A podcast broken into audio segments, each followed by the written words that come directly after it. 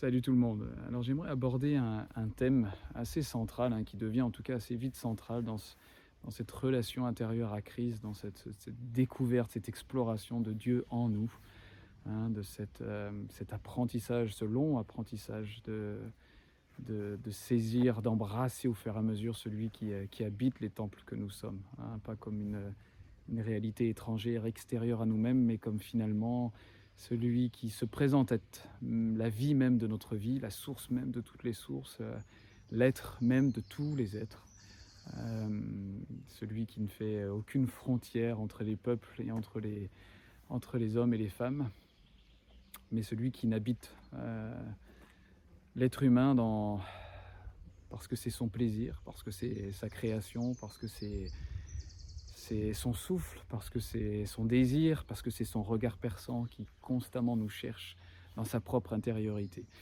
Mais bref, euh, pour revenir à ce thème central qu'on traverse dans ce parcours intérieur, dans cette connaissance à Christ à l'intérieur de nous, euh, ce thème qui peut, je pense, parfois, même souvent, être déstabilisant. Hein. En tout cas, je parle déjà de ma propre expérience. J'en ai pas souvent encore parlé, euh, sauf, je crois, il me semble, dans le dernier Christos Kairos, mais euh, de cette phase un peu pour moi de 2016 euh, à, 2019, euh, où l'intériorité a vraiment été un domaine que j'ai creusé, que j'ai pratiqué. Et puis je suis assez du style entier, même très entier, donc quand je creuse, je fais pas semblant généralement. Et, arrivé début 2019, ben, maintenant je pourrais mettre des mots dessus. Mais là, sans que ce soit le but de cette vidéo-là, je traversais toute une, toute une phase avec plusieurs aspects, mais une un des aspects que j'aimerais euh, peut-être euh, préciser dans cette vidéo, développer pour euh, peut-être éviter mes propres erreurs ou peut-être pour avoir des mots, pour parler de choses qu'on a du mal à saisir. C'est cette phase, ce changement de type de connaissance. Hein. Avant, personnellement, avant 2016, avant cette ouverture à la connaissance de l'intériorité, avant cette, démarche intérieure vers, Christ, en particulier hein, à travers l'enseignement de, Patrick Fontaine. Euh, j'avais une connaissance qu'on appelle maintenant, je mets des noms, hein, et les noms ne sont pas pour faire scientifique ou faire érudit, mais juste pour pouvoir avoir un langage qui permet de, différencier les choses. Euh, ce type de connaissance objective. Hein. Alors pas dans le sens objectif qu'on pourrait utiliser aujourd'hui, comme si c'était justement la connaissance qu'il fallait, c'est-à-dire celle qui est la plus la plus droite, la plus précise, la plus, euh, euh, la plus honnête, la plus vraie. Non. Là, je parle de la connaissance objective, peut-être même dans, son, dans sa définition euh, scientifique la, plus précise, finalement, celle où, Dieu, hein, je parle bien du Dieu vivant et de Jésus, même s'ils étaient Dieu, je les, entre guillemets, je les étudiais, je les approchais, je voulais les connaître d'une connaissance objective où moi j'étais celui qui les observait, où j'étais celui qui était l'observateur, l'étudiant, hein, le connaisseur, et Dieu, ou Jésus, ou celui que vous voulez, ou le Saint-Esprit, euh, était l'objet à connaître, l'objet observé. Hein. Et quand je parle d'objet, là je parle de sens noble du terme, l'objet personne à étudier, l'objet personne à connaître, l'objet personne à adorer, l'objet personne à, saisir. Voyez Donc moi, le connaisseur, en tout cas l'observateur, celui qui, qui veut observer, et puis Dieu, l'objet personne, hein, l'objet personne, l'objet observé, l'objet que je voulais observer, que je voulais étudier, que je voulais connaître, que je voulais approcher. Hein, donc j'espère que vous comprenez cette, définition de, la connaissance objective. C'est-à-dire que moi, je me place, nous nous plaçons, nous en tant que par exemple croyants, euh, nous nous plaçons comme ceux qui finalement ont la capacité d'étudier, de, de, connaître Dieu, de, peut-être d'avoir une impression de comprendre cet appel de Dieu qui nous dit connaissez-moi, donc étudiez-moi, hein, louez-moi, adorez-moi, saisissez-moi, toujours plus. Donc on rentre en fait, hein, par défaut, en tout cas pour la plupart des gens, généralement, dans, la foi à travers cette connaissance objective. C'est-à-dire qu'à travers la foi, à travers cette, cette phase qui s'ouvre, cette première phase de les yeux s'émerveillent, notre cœur s'ouvre. Il y a comme, pour moi, je le décris vraiment comme l'âme qui se retourne en elle-même, qui voit le Seigneur qui l'habite. Mais elle ne comprend pas tout de suite que le Seigneur est sa propre vie, qu'il est, là et qu'il est l'habitant du temple. Donc, euh, cette connaissance intérieure s'extériorise très vite, c'est-à-dire euh, remplie de ses propres icônes. Jésus qu'on a vu hein, dans, des images, enfin tout le, finalement tout, tout l'historique un peu et tout le, le, passif, j'allais dire, toute notre histoire depuis euh, le catholicisme pour la plupart euh, de, ma génération, ou même si on ne l'a pas voulu, on a été baptisé, ou on a fait nos communions, ce genre de choses, enfin, ou nos têtes en fait, qu'on le veuille ou pas, alors que je me disais athée, est déjà remplie d'icônes, hein, remplie déjà d'images du divin, hein, que ce soit à travers la personne de Jésus, ou Dieu sur son trône avec une barbe, enfin ce genre de, stupidité, ou alors le Saint-Esprit qui est simplement comme une colombe. Bref, ce genre d'icônes, sans s'en rendre compte, sont déjà dans notre tête. Hein, une sorte de connaissance inconsciente, qu'elle soit héritée d'ailleurs de nos parents ou qu'elle soit pour nous euh, une connaissance qu'on a reçue à un moment, mais elles sont là en tout cas. Elles sont là comme un dépôt, la plupart du temps inconscient, mais elles sont là. Et ça, on ne peut pas les ignorer. et la plupart du temps, cette première expérience de foi, cette première expérience où, où Dieu se révèle à nous, eh ben, en fait, pour les expériences authentiques, Dieu, en fait, l'âme, notre âme, pardon, s'est retournée vers le Dieu vivant qui était en nous, s'est retournée vers celui qui est notre propre vie. Mais euh, par différents réflexes religieux, et en particulier des icônes, des images, des connaissances qu'on a eues dans le temps, euh, cette connaissance s'extériorise. C'est-à-dire qu'on euh, parle de cette connaissance objective. C'est-à-dire qu'on va approcher Dieu comme l'objet à étudier, l'objet extérieur à nous à étudier, hein. l'objet qui soit dans les cieux, sur son trône, euh, Jésus qui peut soit se révéler à côté de nous, ou alors encore dans les cieux, le Saint-Esprit qui peut venir de telle ou telle manière. Euh, c'est un type de connaissance qu'on appelle la connaissance objective. C'est-à-dire, on se place comme observateur, bien, sûr, muet par l'amour, muet par un désir, muet par, par la foi. Hein. Je ne parle pas stoïque et, et, froid, cette connaissance-là, mais nous nous plaçons comme observateurs qui veulent étudier Dieu, qui veulent le connaître, qui veulent l'approcher. Et Dieu comme l'objet étudié. Hein. J'espère qu'on comprend ce que ça veut dire, cette connaissance objective. Hein. Thomas Merton va parler de cette connaissance objective aussi dans son livre L'expérience euh, l'expérience mystique. Ah, c'est pas l'expérience mystique, l'expérience intérieure, pardon. Euh, mais, mais, bien d'autres mystiques, euh, chrétiens en particulier, mais des soufistes aussi, ou d'autres types de, de, de mystiques dans d'autres traditions. Pourquoi? Parce que ils vont dans ce chemin, dans ce parcours, comme je dis, dans ce voyage intérieur, on découvre euh, comme spontanément, hein, sans l'avoir lu dans, dans, les livres pour la plupart des, des, personnes, on découvre un autre type de conscience qui s'installe par elle-même en nous, qu'on pourrait appeler la connaissance subjective. Hein. Et là, pas la connaissance subjective, euh, j'allais dire aujourd'hui qu'on pourrait justement utiliser de manière erronée. Hein, si c'est subjectif, c'est que ça dépend du sujet, c'est une, vision personnalisée qui n'est pas objective, qui n'est pas réelle, qui n'est pas vraie. Non, non, là c'est dans le terme bien scientifique de la définition connaissance subjective c'est-à-dire où nous participons au sujet, hein, où le sujet, c'est plus nous, c'est plus cette relation observateur-objet observé, mais où il n'y a que le, sujet, où nous participons au sujet, où cette connaissance n'est plus euh, Dieu comme autre que moi, comme celui que je vais connaître, que je vais étudier, autre que moi, mais cette connaissance qu'on appellerait subjective, on peut mettre n'importe quel autre mot, mais cette connaissance subjective qui se déroule devant nous, un peu comme un tapis déroulant, qui peut être très déstabilisante au début, où on réalise de plus en plus dans cette démarche intérieure avec Christ, dans cette, espèce de, découverte, on saisit au fur et à mesure celui qui vit en nous, hein, pas, comme, un objet en nous, mais comme une vie spontanée qui commence à jaillir, comme, je vous dis, le naturel le plus caché, le plus profond en nous, qui vient faire émerger ce qui a besoin d'être émergé en nous, hein, ce qui vient faire émerger parfois les, choses de notre humanité qui ont besoin d'être traitées, mais aussi le, fond divin qui commence à s'éveiller et qui commence à, à, prendre ses largesses, à, prendre ses aises en fait en nous. Hein, et qui plus tant une histoire de foi dans le sens je vais mettre ma foi en pratique, hein, ou alors si on doit parler de foi, cette petite foi de croire et d'accepter qu'il est en nous et qu'il est notre vie. Et donc ce type de connaissance, cette connaissance subjective va se, subjective va se dérouler un peu sous nos pieds, hein, sous nos yeux, où on apprend au fur et à mesure à quitter ce schéma de vouloir connaître Dieu comme un objet à étudier, à connaître, même à louer ou adorer, euh, mais comme un repos de ce quand cette connaissance devient de plus en plus spontanée en nous et surtout intuitive. On en a parlé souvent dans des vidéos et puis ce type de connaissance est souvent celle euh, présenté finalement par, euh, par cette, quand je dis voix mystique, c'est pas pour faire peur, hein, c'est le, mystère même de Christ, hein, cette connaissance qui finalement ne se terminera jamais, ne sera jamais euh, bornée de limites en disant ça c'est Christ. Non, Christ est finalement hein, cette, cette unité parfaite entre la nature humaine et la nature divine. c'est Christ est la révélation parfaite et complète entre la nature humaine et la nature divine. Et là, je ne parle plus du personnage historique euh, que Jésus a été sur terre hein, et qui a manifesté Christ à un moment de l'histoire. Mais je parle du Christ aujourd'hui qui permet de manifester le nouvel homme, c'est-à-dire toute l'humanité dans sa nature humaine complètement unie à la nature divine. Et ce Christ-là est appelé à être connu au fur et à mesure en nous.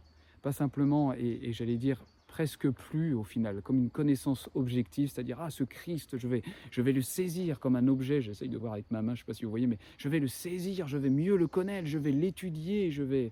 Toutes sortes de, euh, d'approches où nous n'avons pas encore conscience qu'il est en premier, en tout premier, la vie de notre vie. Celui qui est le noyau même de notre vie, celui qui est le souffle même, mais même pas là dans un sens, euh, euh, comment dire ça, euh, religieux du terme, mais le vrai souffle de notre vie, dans le sens, si on doit utiliser un autre terme pompeux, ontologique, ontologique de l'être humain, c'est-à-dire ontologique dans le sens, dans la structure même de ce qu'est un homme. Mais lorsqu'on commence à prendre conscience du souffle même qu'est Christ en nous, de, du, rythme, du rythme cardiaque spirituel qu'est Christ même en nous, de ce que lorsqu'on commence à comprendre un petit peu plus, enfin, quand Jésus dit, mais demeurez en moi et moi en vous, car sans moi, vous ne pouvez rien faire. Hein, J'allais dire, ça nous fait presque une belle jambe au début quand on, lit ça dans l'évangile de Jean, là au chapitre 15, parce que entre nous, entre nous et moi, on peut faire plein de choses sans lui. Hein, la, plupart de nos journées, on a l'impression de faire les choses sans lui. Et pourtant, Jésus va nous dire tellement dans cette conscience du Père qui est en lui. Hein. N'oublions pas, dans Jean 12, 44, Jésus va dire, mais si vous croyez en moi, ce n'est pas en moi que vous croyez, mais c'est en celui qui m'a envoyé. Jean 12, 44, je répète. Mais si vous croyez en moi, ce n'est pas en moi que vous croyez, c'est en celui qui m'a envoyé. Jésus était tellement conscient du Père qui l'habitait il était tellement conscient de venir lui-même du Père. Hein. Jésus n'avait pas de père biologique, il le savait, Marie avait certainement dû lui transmettre. Donc Jésus, dès son plus jeune âge, a connu depuis Marie que son Père, hein, son Père depuis lequel il est, est Yahweh, est le Dieu de toute éternité, est Elohim. Ça, ça a été la conscience de Jésus dès le plus jeune âge. Dès, certainement que son intelligence a pu commencer à saisir les choses, il a compris que le Père des cieux était son vrai Père.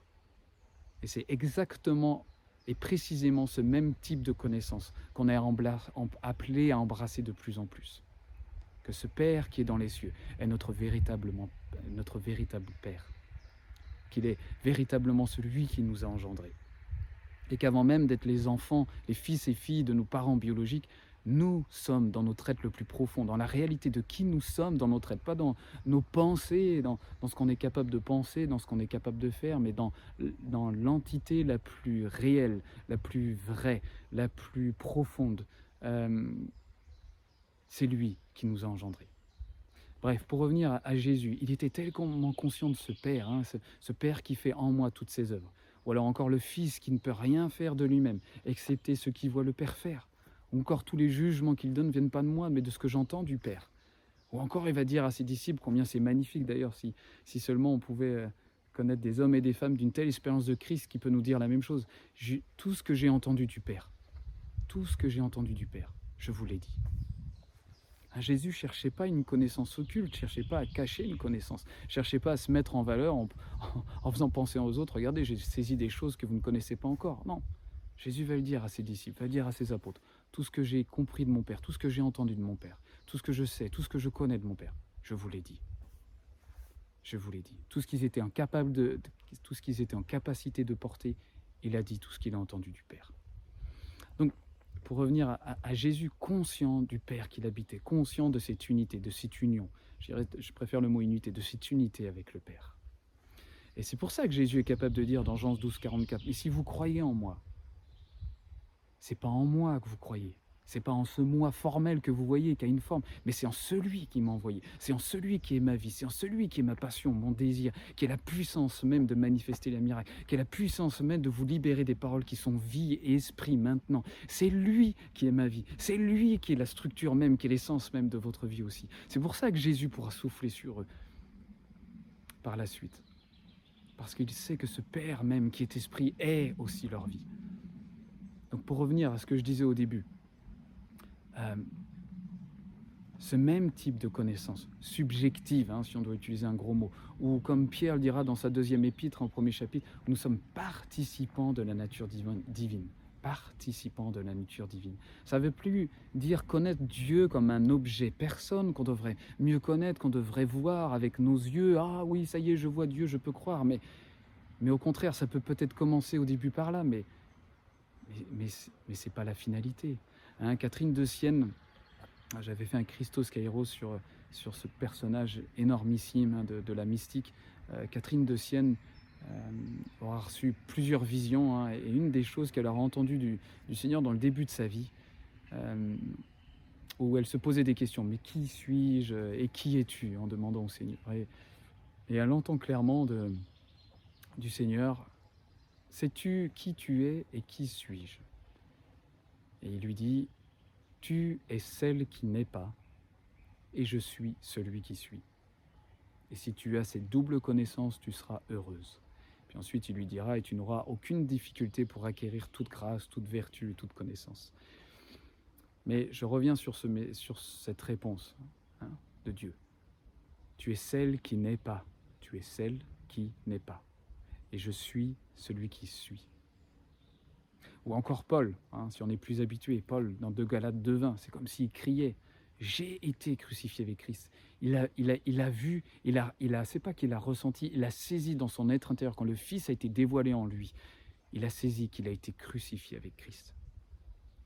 Et que s'il vit maintenant, que le noyau de sa vie, maintenant, ce n'est pas qu'il est devenu tellement vertueux qu'il en est arrivé là, mais il a vu, il a saisi en lui-même que ce n'est plus lui, mais Christ qui vit en moi, comme dira Paul.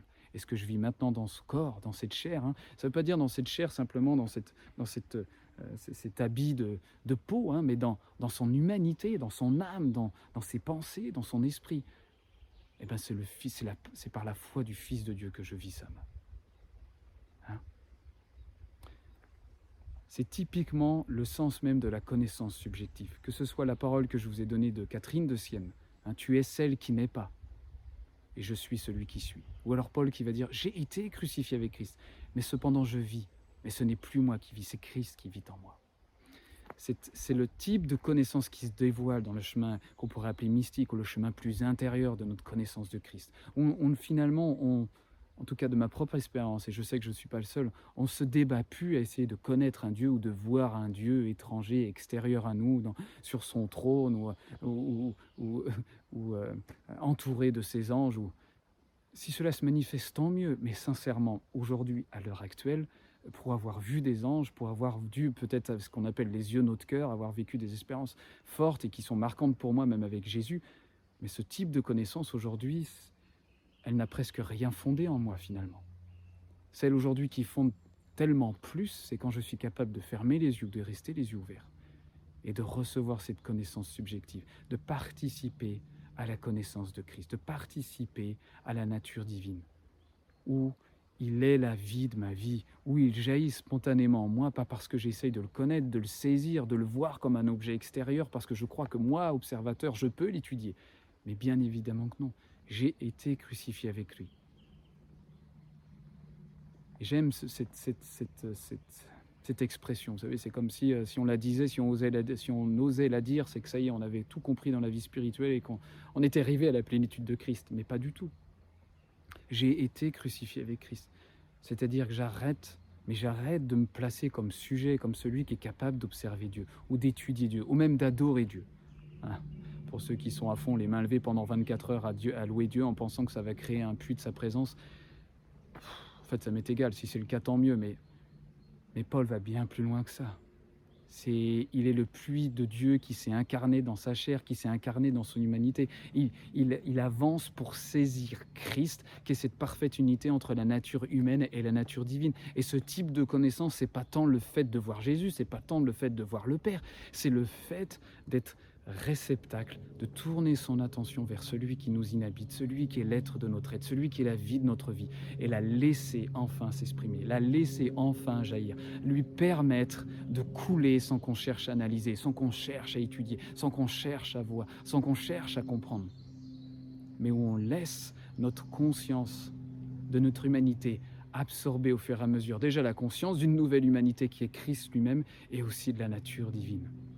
Et ce type de conscience, hein, tout comme je l'ai dit souvent dans les vidéos, comme on est conscient de respirer, comme on n'a pas besoin de réfléchir pour respirer, hein, on n'a pas besoin d'étudier la respiration, on n'a pas besoin de louer et d'adorer la respiration pour respirer. Hein. Vous m'excuserez, un peu cette comparaison, mais c'est exactement la même dynamique avec Christ, avec le Dieu vivant, avec celui qui est le souffle véritablement de, notre respiration physique. Et, et, on voit à travers la vie de Paul, ou on voit à travers la vie de Jésus, que ce dont, ils étaient conscients, avant même d'avoir conscience d'eux-mêmes, ils avaient conscience de, ceux qui, de celui qui l'habitait, de celui qui les habitait. Et c'est ce même type de connaissance et ce même type de conscience qui cherche à, être, à émerger de nous-mêmes. Ce n'est plus cette connaissance objective où je veux, ah Dieu, je veux te connaître, louer, t'adorer, pouvoir te saisir là où tu es, pouvoir te toucher là où tu es. Je ne veux pas dénigrer ce type de connaissance. Je comprends bien que ça peut commencer par là. Hein. et puis parfois ça surgit aussi dans notre vie, dans, ce type de connaissance-là, comme une, une, expérience, euh, j'allais dire, souveraine de Dieu. Mais pour mon peu d'expérience personnelle, et pour connaître des expériences bien plus gigantesques que les miennes, ce qui est sûr, et là je parle de ma propre expérience, c'est que celle où j'ai goûté à Dieu, où j'ai vu Dieu euh, d'une manière objet, hein, vous savez, comme si là je pouvais presque le prendre dans mes bras, comme si mes yeux physiques pouvaient le voir, ce qui m'est arrivé, le fondement qu'elle a laissé en moi, la substance que ce type de connaissance a laissé en moi, est quasi nulle. Est quasi nulle, est quasi, euh, j'allais presque dire, pas stérile, parce que forcément ça fondé des choses dans, dans, ma direction et dans, et dans ma marche avec lui. Mais en termes de substance spirituelle que j'étais capable d'incarner, ça n'a rien laissé la connaissance subjective, cette participation au sujet, cette participation à Dieu, cette participation à Christ en tant que vie de notre propre vie est la seule substance, la seule connaissance substantielle, est la seule connaissance finalement ontologique, c'est-à-dire la connaissance qui vient transformer la structure de notre être. Excusez-moi, une araignée qui tombait sur moi. Bref, j'espère vous comprenez le point et je vais arrêter là, mais si parfois ce changement un peu de, de type de connaissance, hein, où cette connaissance subjective va être beaucoup plus un, presque abandonner la connaissance objective. J'arrête de vouloir le connaître comme quelqu'un, le Dieu vivant extérieur à moi qui est sur son trône ou qui se manifeste comme une colombe ou comme un feu ou comme je ne sais quoi d'autre, mais comme la vraie connaissance de mon fond même, de mes tripes même, de, de mon sein d'où jaillira l'eau vive, hein. de mon koilia, terme grec qu'utilisera Jésus pour parler de notre sein, de nos tripes, couleront des eaux vives, des jailliront des eaux vives, une qu'on n'a pas besoin d'étudier, de connaître, de calculer, de mesurer, de louer, d'adorer. Oh, je t'adore, mon fleuve d'eau vive. Oh, je te. Non, il jaillit, il jaillit. Et comme dans Romains 15, euh, Romains 12, pardon, où Jésus, euh, Paul dira mais présentez vos corps comme un sacrifice vivant et cela sera un culte raisonnable, c'est-à-dire en fait littéralement en grec une adoration raisonnable, une adoration spirituelle. Si ce jaillissement dans notre conscience de sa vie, si cette vie divine qui est notre vraie vie, si ce souffle qui est notre vrai souffle s'incarne en nous, hein, ou comme Grégoire Denis, j'aime tellement, il dit, mais les idées créent des idoles. Nos pensées qu'on est capable d'avoir sur Dieu, qu'on le pense ou pas, elles nous créent des idoles. Et donc, elles nous, sans le savoir, elles nous, elles nous cristallisent sur la connaissance de Dieu. Et la plupart du temps, elles deviennent vite des barrages sur cette connaissance spontanée et subjective de Dieu, où on, participe au sujet qui est Christ en nous. Hein, et Grégoire de continuera. Seul l'émerveillement conduit à la connaissance. Les idées créent des idoles. Et seul l'émerveillement conduit à la connaissance. Un Grégoire de Nice qui est présenté comme le père des pères, hein, un père de l'Église du IVe siècle. Peut-être le coup de l'écouter un peu quand même, avec notre petite tradition des évangéliques euh, qui pensent déjà avoir tellement compris de choses. Voilà, c'est pas pour tirer hein, sur euh, le courant évangélique, mais je me rends compte maintenant avec ma propre histoire que les bonnes choses que ça se met, mais aussi malheureusement les, les bornes et les limites que ça impliquait, tellement, tellement grossière maintenant avec le recul. Et cette vidéo a été, en tout cas je l'espère vraiment, de préciser un peu ce basculement qui peut se passer très naturellement, hein, pas quelque chose qu'on cherche, mais où cette connaissance objective de vouloir connaître Dieu comme un autre, comme, comme le Dieu vivant, hein, avec toute la passion, le désir de notre cœur, mais le connaître et pour le voir, voir ses anges, le voir sur son trône, le voir où il est, ou je ne sais quoi d'autre, qui bascule à cette connaissance subjective, à ce jaillissement intérieur où notre attention se pose en lui, et où on le laisse enfin être le geyser de notre vie, où il peut enfin avoir l'espace d'infuser notre propre conscience d'être, où Christ enfin peut incarner cette parfaite unité entre la nature humaine et la nature divine. Et parfois, ce basculement peut être déstabilisant. Et je vais finir là dans cette vidéo-là. En 2019, je pense que c'est une des facettes qui a été très déstabilisante pour moi. Euh, de ne pas comprendre cette espèce de basculement de connaissance. C'est comme si j'avais l'impression de plus être chrétien, de plus finalement presque m'intéresser à Dieu dans les images et les icônes que je me faisais de lui. Et de ne pas comprendre cette espèce de début de jaillissement qui se faisait en moi et à travers moi et qui me permettait d'être complètement libre par rapport à, cette connaissance habituelle, en particulier chez les évangéliques. On veut connaître Dieu, on veut voir Dieu, on veut toucher Dieu. Oh Dieu, révèle-toi, manifeste-toi. Et je n'ai rien contre ça, mais c'est typiquement normal dans cette voie mystique. Hein. je parle de cette voie mystique, ce chemin que, que, les mystiques empruntent. Hein. le mystique, c'est-à-dire cette spiritualité des profondeurs en Christ. Ne plus euh, en rester seulement au dogme et aux théologies et, à la croyance, mais à le vivre, à le vivre, à le vivre. Euh, donc qu'on n'ait pas peur ou que ça ne nous déstabilise pas. Et puis peut-être pour certains, même beaucoup qui écouteront cette vidéo-là ou la, regarderont, et ben ce sera oui, déjà un chemin qui, parcourt et c'est une joie. Et, j'ai envie de témoigner de cette, joie-là, cette joie de, basculer très naturellement, hein, spontanément dans cette connaissance où notre être peut enfin se reposer dans la connaissance qui jaillit de notre fond, hein, qui jaillit de cette fine pointe de l'âme, comme dira le maître Eckhart, où le Fils peut naître. Et on arrête de chercher d'étudier le Fils, d'essayer de, comprendre de ses contours, les tenues et les aboutissants, mais, mais laisser jaillir cette vie qui est notre fond, qui est la réalité la plus profonde de notre être.